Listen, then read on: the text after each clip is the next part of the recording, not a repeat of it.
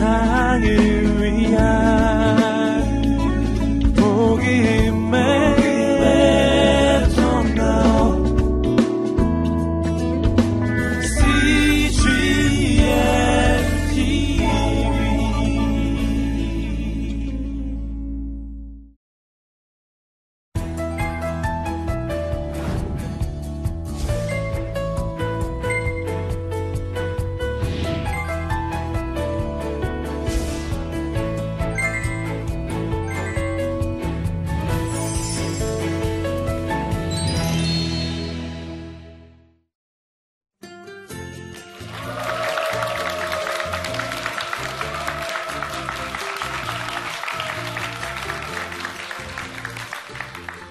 안녕하세요.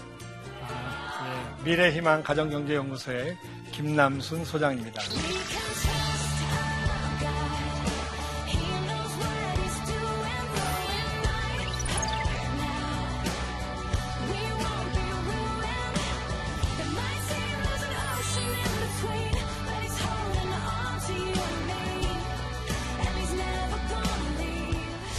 아, 우리가 살다 보면 정말 이 돈으로부터 재정적으로 자유하고 싶어요. 그렇잖아요.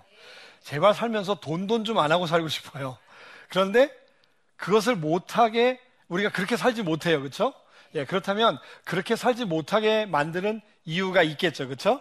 예, 그래서 제가 연구를 좀 해보니까 아, 이렇게 돈 돈 돈 안 하고 살고 싶은데 그렇게 재정적 자유함을 누르지 못하게 하는 가로막는 원인이 있다는 걸 알게 됐어요. 우리가 원인을 알면 대책을 세울 수 있겠죠. 그렇죠? 예, 그래서 제가 지금부터 다섯 가지 재정적 자유를 가로막는 원인을 살펴보고 그 대책을 같이 한번 생각해 보는 시간을 갖도록 하겠습니다. 자, 첫 번째, 우리의 재정적 자유를 가로막는 첫 번째 원인은 너무 쉬운 거예요. 물가예요. 너무 실망스럽죠? 아, 대단한 사람이 대단한 게 태어날 줄, 나올 줄 알았는데, 아, 글쎄, 물가. 너무 다 아는 얘기잖아요. 그런데 여러분, 그동안에는 이 물가가 그렇게 우리에게 중요한 문제가 아니었었어요. 자, 물가를 한번 생각해 봅시다. 여러분, 짜장면 좋아하시죠? 예. 저도 마라도까지 가서 짜장면을 먹어본 적이 있습니다. 너무 맛있더라고요. 제가 아, 물가를 생각하면서 짜장면 가격을 한번 생각을 해봤어요. 35년 전에 1975년도에 우리나라 전국 평균 짜장면 가격이 140원 했대요. 그런데 35년 동안에 짜장면 가격이 계속 올라서 2010년에는 4,000원으로 올랐습니다. 28배가 오른 거예요. 자, 왜 이렇게 올랐죠? 뭐 때문에 오른 거죠? 물가 때문에 오른 거예요. 자, 그러면 지난 35년 동안 28배가 올랐는데 여러분 혹시 앞으로 35년 후에 짜장면 값이 궁금하지 않으세요?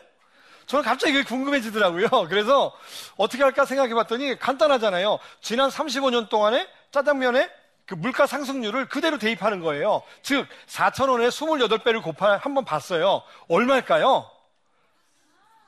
11만 원이 되는 거예요. 물론, 그냥 간단한 계산이에요. 자, 여러분이 35년 후에 몇 살이 될지 잘 모르겠지만, 두 분이 가서 짜장면 드시려면, 아저씨 짜장면 두 그릇 주세요. 그리고 얼마를 내야 돼요? 22만 원 내야 돼요. 어마어마한 돈이에요.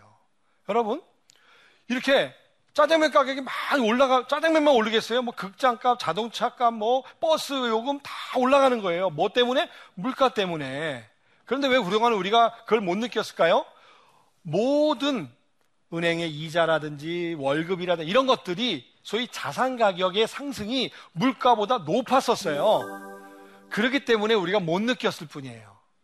그런데 여기 이제 주부님들은 어, 이렇게 어, 주말에 장을 볼 때 그러잖아요.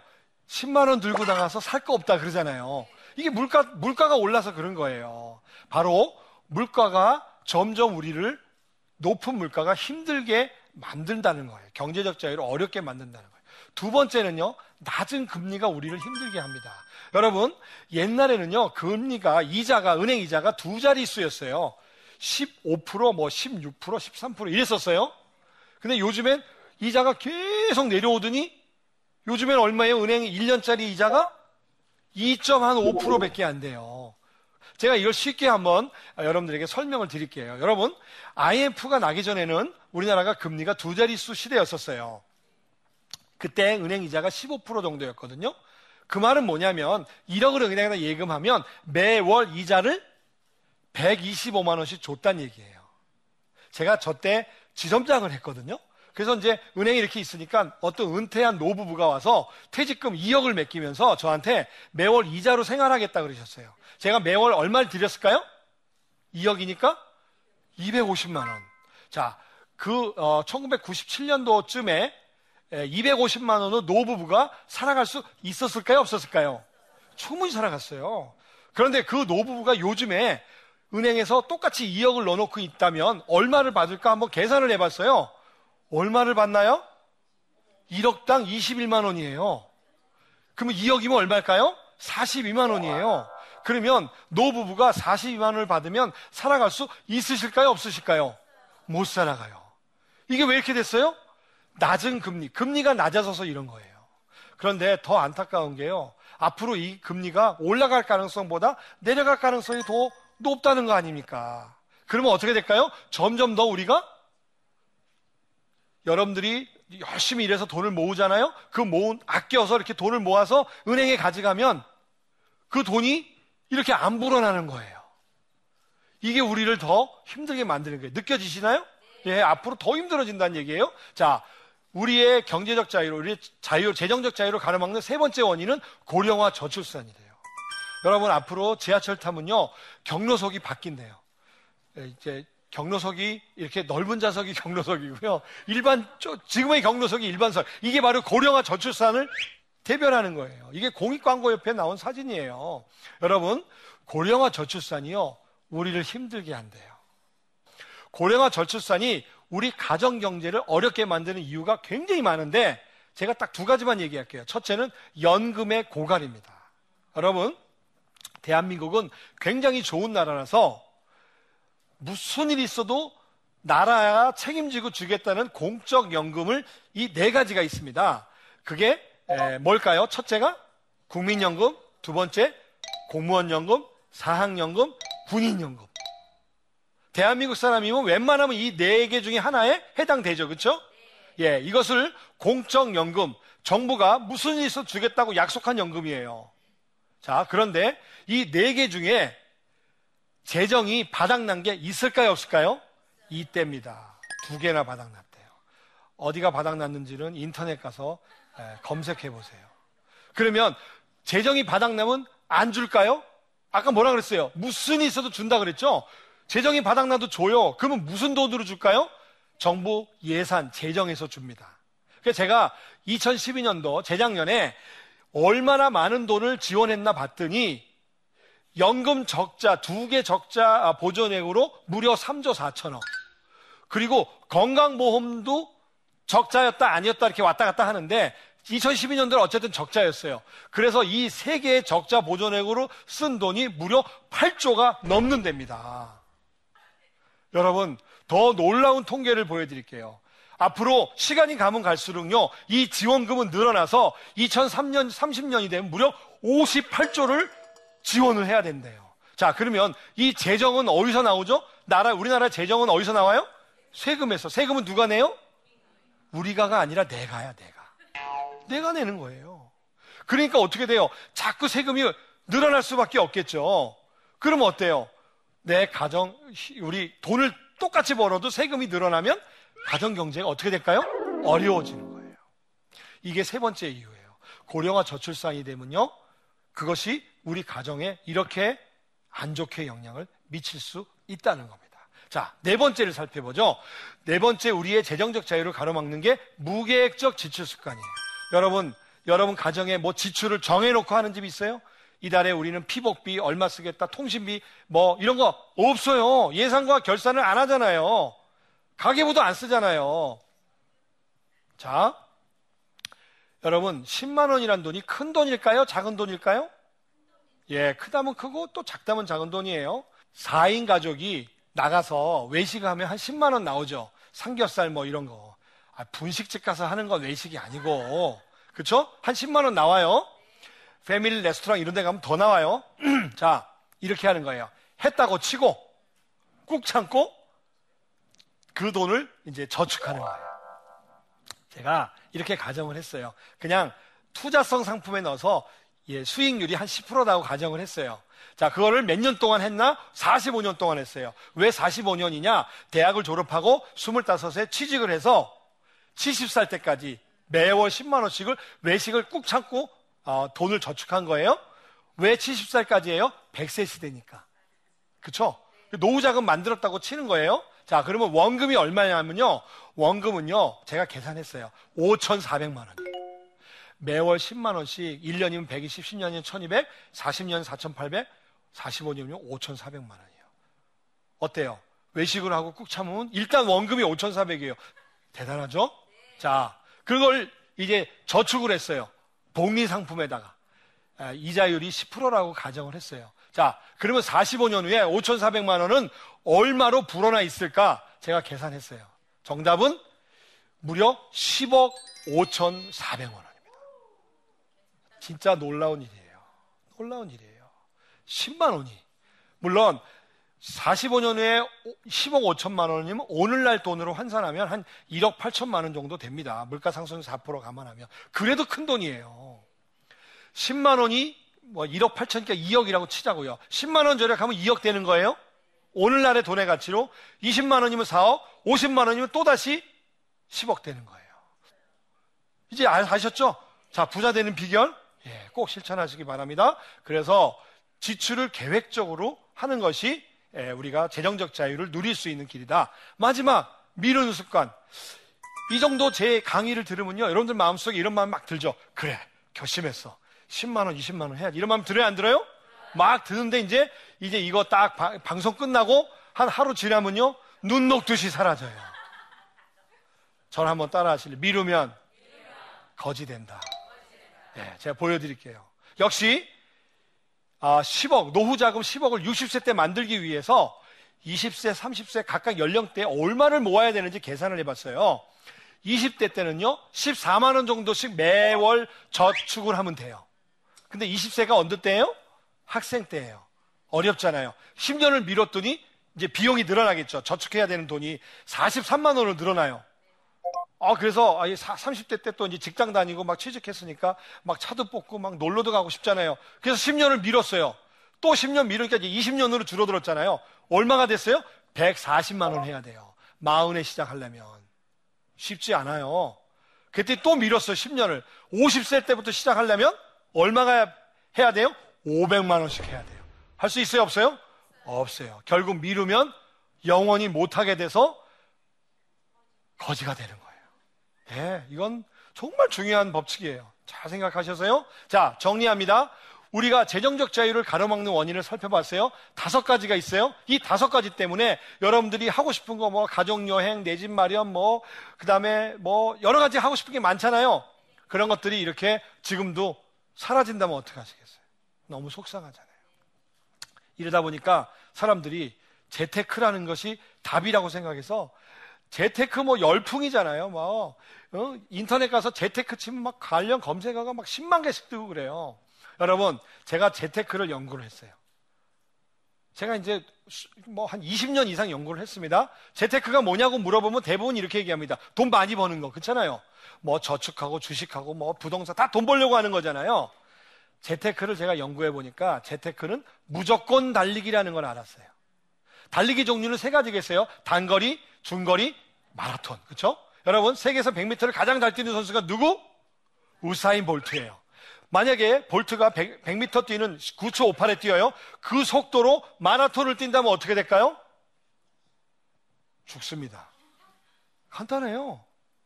단거리 선수가 그 속도로 장거리를 뛰면요, 죽습니다. 이게 뭐예요? 대한민국 사람들이 재테크를 하면서 무조건 뛴 거예요. 가장 대표적인 게 뭐예요? 부동산.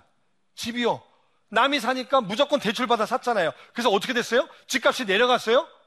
어떻게 됐어요? 깡통주택 됐어요. 그걸 뭐라 그래요? 전문 용어로 하우스 푸어라 그러죠. 대한민국이 지금 156만 가구가 하우스 푸어래요. 너무 힘들잖아요. 왜 그렇게 됐어요? 남이 집 사니까 대출 받아서 무조건 샀잖아요. 펀드 무조건 했잖아요. 보험도 무조건 들고 무슨 뭐 채권 투자도 무조건 무조건 무조건 이렇게 하다 보니까 정작 내가 필요한 것은 못하고 내 계획에 맞춰 살지 못하니까 마치 단거리 선수가 장거리 뛰듯이 뛰다 보니까 어렵고 힘들게 된 거란 얘기죠. 제가요, 한 장의 그림으로 우리의 잘못된 재테크를 갖고 왔는데 잘 보세요. 25세 대학을 졸업해서 5년 동안 돈을 모아서 결혼을 해요. 결혼할 때 결혼 자금으로 홀딱 다 써요. 요새 결혼 장난 아닙니다. 자, 결혼하면 또 집을 장만해야죠. 대출 받아서 집을 장만해요. 근데 저걸 이제 계속 또 한 20년 갚아 나가잖아요. 그렇죠? 그러면서 중간에 돈을 좀 모아요. 돈을 좀 모아서 뭐 여행도 갔다 오고 뭐 자동차도 바꾸고 뭐 가구도 바꾸고 뭐 이런 걸 해요. 그다음 이제 돈을 좀 모았더니 아 애가 이제 대학을 가겠대요. 등록금으로 또 홀딱 다 써야 되잖아요. 근데 등록금도 요새 너무 비싸니까 또 학자금 대출 받아요. 그다음에 이제 노후를 위해서 돈을 좀 모아놨더니 이 돈을 갖고 또 결혼 자금 대달라 그러네요. 또, 또 돈이 부족해서 대출을 받아서 또 결혼 자금, 자녀 결혼 자금까지 시켜요. 어때요? 여러분 잘 보세요. 평생 우리는요, 대출 받다가 받고 대출을 갚는 인생이 돼버렸어요. 어느 날. 그러다가 또 인생에 지뢰가 이렇게 터져요. 충동 소비, 무계획적 지출, 또 투자 실패, 부적절한 투자. 그래서 원래 우리 인생의 꿈이 이거였잖아요. 좀. 뭐, 백만장자는 아니라도 좀 이렇게 여유있게 사는 게 꿈이었잖아요. 근데 잘 보세요. 어떻게 살다 가는지. 빚만장자가 돼버렸어요. 그러다 보니까요, 우리가 이렇게 돈이란 감옥에 갇혀서 평생 헤어나오지 못하고 돈, 돈, 돈 하다가 가는 거 아니겠어요?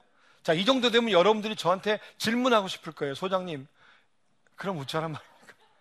네. 제가 그 답을 찾았어요. 그 답이 뭐냐? 충성된 관리자가 되는 청지기 재정 관리를 하셔야 됩니다. 자, 그러면 청지기 재정 관리가 뭐냐? 첫 번째는요, 우리가 갖고 있는 돈과 재물의 소유권을 인정하고 하나님께 그것을 양도를 해야 돼요. 그래서요, 제가 이런 양식을 준비했는데, 여러분, 한번 가정에서 부부가, 아니면 혼자서 내가 갖고 있는 물건에 대해서 소유권 양도 서약서를 한번 써보세요.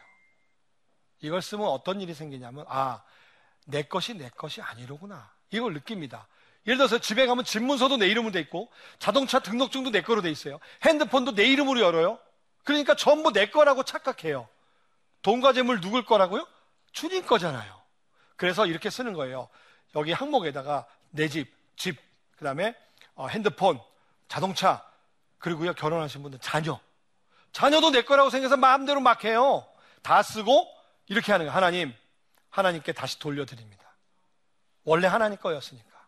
이렇게 양도 서약서를 서약식을 한번 하시면요. 굉장히 느껴질 겁니다.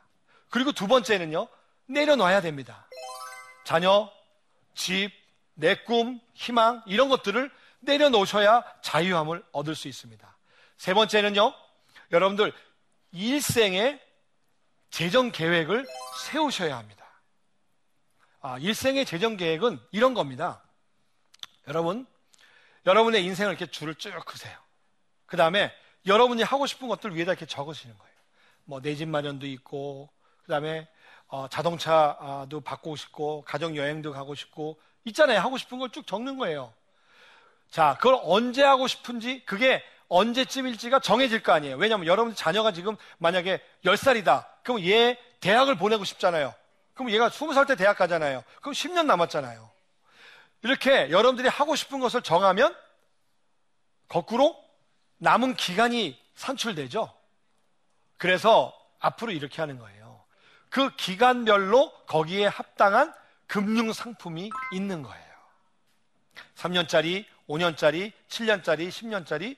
그래서 은행, 증권, 보험회사 가면 아주 초단기 상품, 3년 이하의 단기 상품, 3년에서 10년짜리 중기 상품, 10년 이하의 상품. 이런 다양한 상품이 있으니까 그 남은 기간에 맞춰서 상품을 정하셔야 되는 거예요.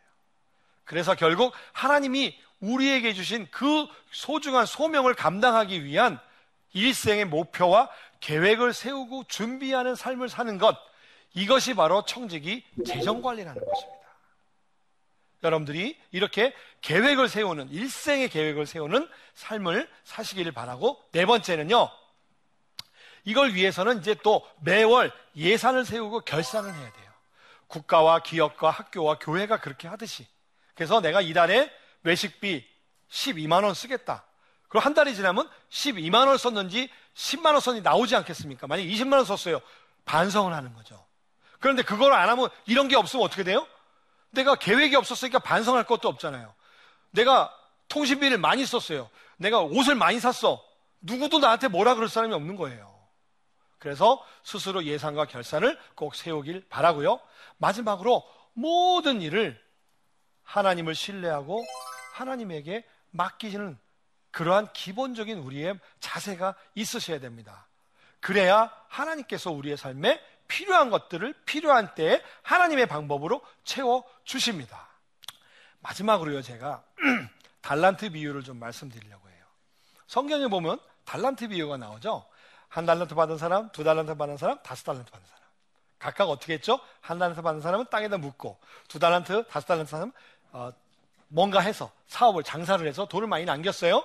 여러분, 두 달란트와 다섯 달란트 받은 사람은요, 주인으로부터 칭찬을 받는데 성경을 자세히 읽어보면요, 칭찬 받는 내용이 똑같습니다. 아니, 공평하지 않지 않습니까? 왜? 두 달란트, 두 달란트를 남긴 사람은 하고 다섯 달란트 남긴 사람이 더 칭찬 받아야 되잖아요. 성경은 그렇지 않아요. 여기서 중요한 것은 잘, 그, 이렇게 관리를 잘 했기 때문에 칭찬을 받는 거예요.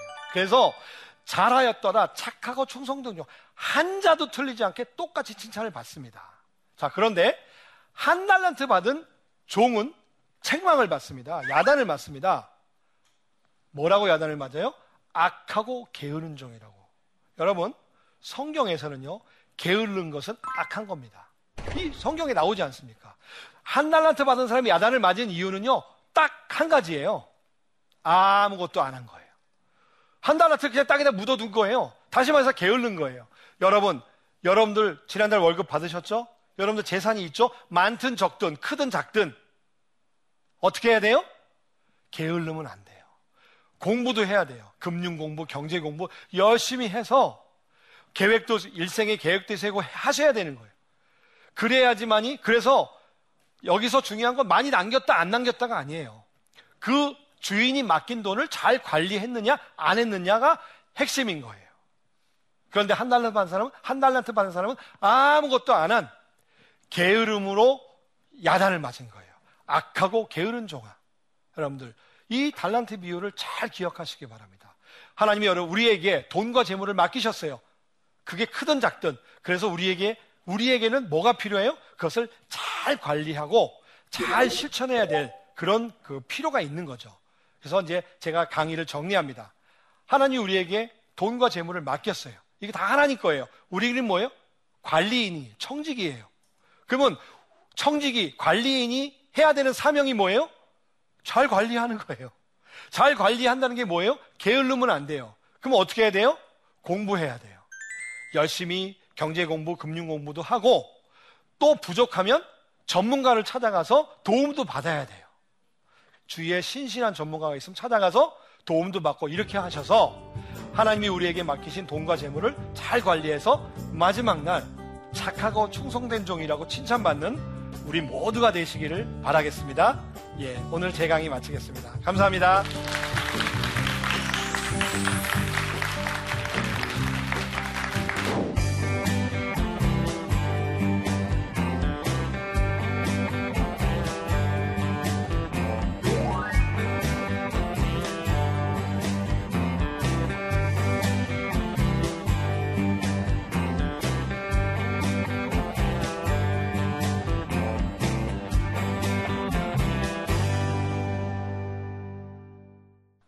현실적으로 대출을 받지 않으면 내 집 마련이 불가능한데 빚을 지는 것이 성경적으로 옳지 못한 것인지 궁금합니다.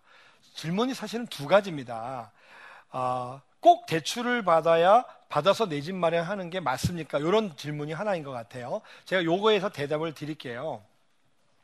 맞습니다. 오늘날 집값이 너무 많이 올라서 대출을 받지 않으면 어, 집을 장만하기 굉장히 어려운 상황인데 어, 저는 그 여러분들에게 현실적으로 꼭 내 집 마련을 하지 않아도 그러니까 무리하게 대출 받지 않고 내 집 마련을 내 집 마련을 하지 않아도 되는 방법이 내 집은 아니지만 어, 국민 임대주택이라든지 장기 임대주택 같은 집이 있습니다. 사실은요, 어, 만약에 10년, 20년 산다면 그건 내 집이나 마찬가지 아니겠습니까? 임대주택이라도. 여러분, 예를 들어서 한 내가 3억짜리 집을 산, 아, 산다, 내 집을 마련한다 그러면 대출을 한 1억 5천 정도 받아야 되지 않습니까? 그 작은 돈 아니죠. 그 이자 갚으려면 원금하고. 근데 1억 5천이면 들어갈 수 있을 만한 임대주택이 있거든요. 그럼 빚을 안 지게 되잖아요. 그래서 저는 첫째는 꼭 내 집 마련이 답이 아니다. 임대주택을, 그것도 장기 임대주택을 생각하는 것도 답이다. 라는 말씀을 드리고 싶고, 제가 자산관리학적으로 얘기하면요. 집값이 오르는 지역도 많이 있지만 오르지 않는 지역, 그리고 특히 인구를 보면 2018년부터 우리나라 인구가 줄어들어서요. 중대형 아파트는 수요가 줄어든답니다. 그리고 이제 중소형 아파트는 수요가 있겠지만은 꼭그 돈이 없는데 돈이 적은데 내 집을 마련해야겠다고 생각하면 스트레스, 받, 스트레스 받지 마시고 임대주택을 고려해 보는 것이 좋겠다라는 것이고 두 번째 빚을 지는 것이 성경적으로 옳지 못한 것인가 어, 성경에 보면 빚을 지면 체주의 종이 된다 이런 표현들이 있습니다. 다시 말하면 빚을 지면 빚의 노예가 되고 만mon의 노예가 될 수 있기 때문에 가능한 지지 않는 게 좋습니다. 하지만 자산 관리에서는 빚 중에는 좋은 빚과 좋지 않은 빚이 있다고도 얘기합니다. 좋은 빚은 뭐냐면 빚을 얻어서 어, 생산 활동이나 자산이 증가될 수 있는 것들은 좋은 빚이라고 어, 일반적으로들 얘기를 합니다. 다시 말해서 내가 어, 공부를 해야 되는데 등록금이 부족해서 학자금 대출 받는 거 이걸 나쁜 빚이라고 얘기할 수는 없겠죠. 그 다음에 어, 내가 사업을 하는데 돈을 좀 어, 대출을 받거나 여러분 어, 이 내가 사업하는 사람들이 채권을 발행하는 거 회사채 이것도 대출입니다. 그 다음에 주식시장에 상장을 해서 주주들로부터 투자를 받는 거 이것도 다 사실은 일종의 대출이라고 볼 수 있거든요. 이렇듯 내가 어떤 굉장히 생산적인 활동을 하기 위해서 어, 빚을 내는 것은 가히 그렇게 나쁘다고 볼 수는 없다고 저는 개인적으로 생각합니다. 하지만 그렇지 않은 것들, 내가 뭐 물건을 산다든지 냉장고를 바꾼다든지 뭐 무리하게 집을 장만한다 이런 것들을 위해서 빚을 내는 것은 제가 생각하기엔 그런 어, 과히 하나님도 기뻐하시지 않을 것 같고 어, 첫째 저도 기뻐하지 않을 것 같습니다. 그래서 요즘은 너무나 빚을 지기 쉬운 사회가 됐기 때문에 여러분들이 가급적이면 빚을 내지 않는 것이 저는 지혜롭고 현명한 방법인 것 같다. 그래서 어, 신용카드보다는 체크카드 아시죠? 통장에 돈이 없으면 더 이상 결제가 안 되는 거. 그 다음에 어, 홈쇼핑 같은 거 좀 자제하시고 이 방송을 보신 홈쇼핑 관계자한테 미안하지만 어쨌든 저 꼭 필요한 거, 꼭 필요한 거는 이제 홈쇼핑에 사도 되는데 어쨌든 뭐 그라든지 마이너스 통장 같은 거 이런 것들은 어, 이자도 높고요. 굉장히 이자가 높습니다. 그리고 어, 그런 것이 습관이 되는 게 무서운 거거든요. 습관이 되면 나중에 그 습관에서 헤어나오기 어려워서 빚의 노예, 체주의 종이 되니까 여러분들이 가능한 그런 빚은 좀 아, 피하는 게 좋겠다라는 것으로 제가 대답을 드리도록 하겠습니다. 아, 오늘은 실천적 재정 관리에 대해서 생각해 봤습니다. 실천적 재정 관리에서 가장 중요한 것은 일생에 재정적인 목표와 계획을 세우시라는 겁니다. 그렇게 되면 가정이 굉장히 체계적이 되겠죠. 그리고 여러분들이 매월 가능한 예산과 결산, 가계부를 쓰시고 어, 그렇게 사시면은 굉장히 아, 체계적인 재정 관리가 될 것이고 주인이 기뻐하는 재정 관리가 될 거라고 믿습니다. 아무쪼록 여러분들 이런 것들을 실천하심으로 하나님이 기뻐하시는 재정적 자유함을 누리고 사시는 여러분들 되시기를 바라면서 제 강의 마치겠습니다. 감사합니다.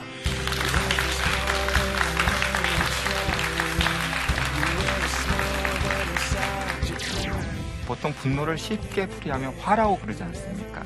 예, 그 화라고 하는 게 뭐냐면 불화자를 쓰거든요.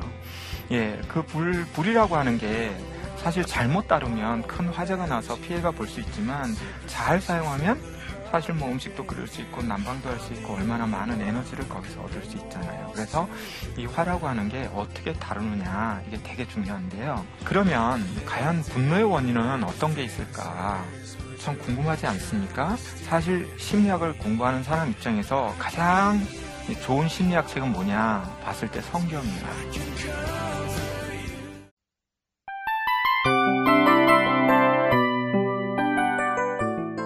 이 프로그램은 청취자 여러분의 소중한 후원으로 제작됩니다.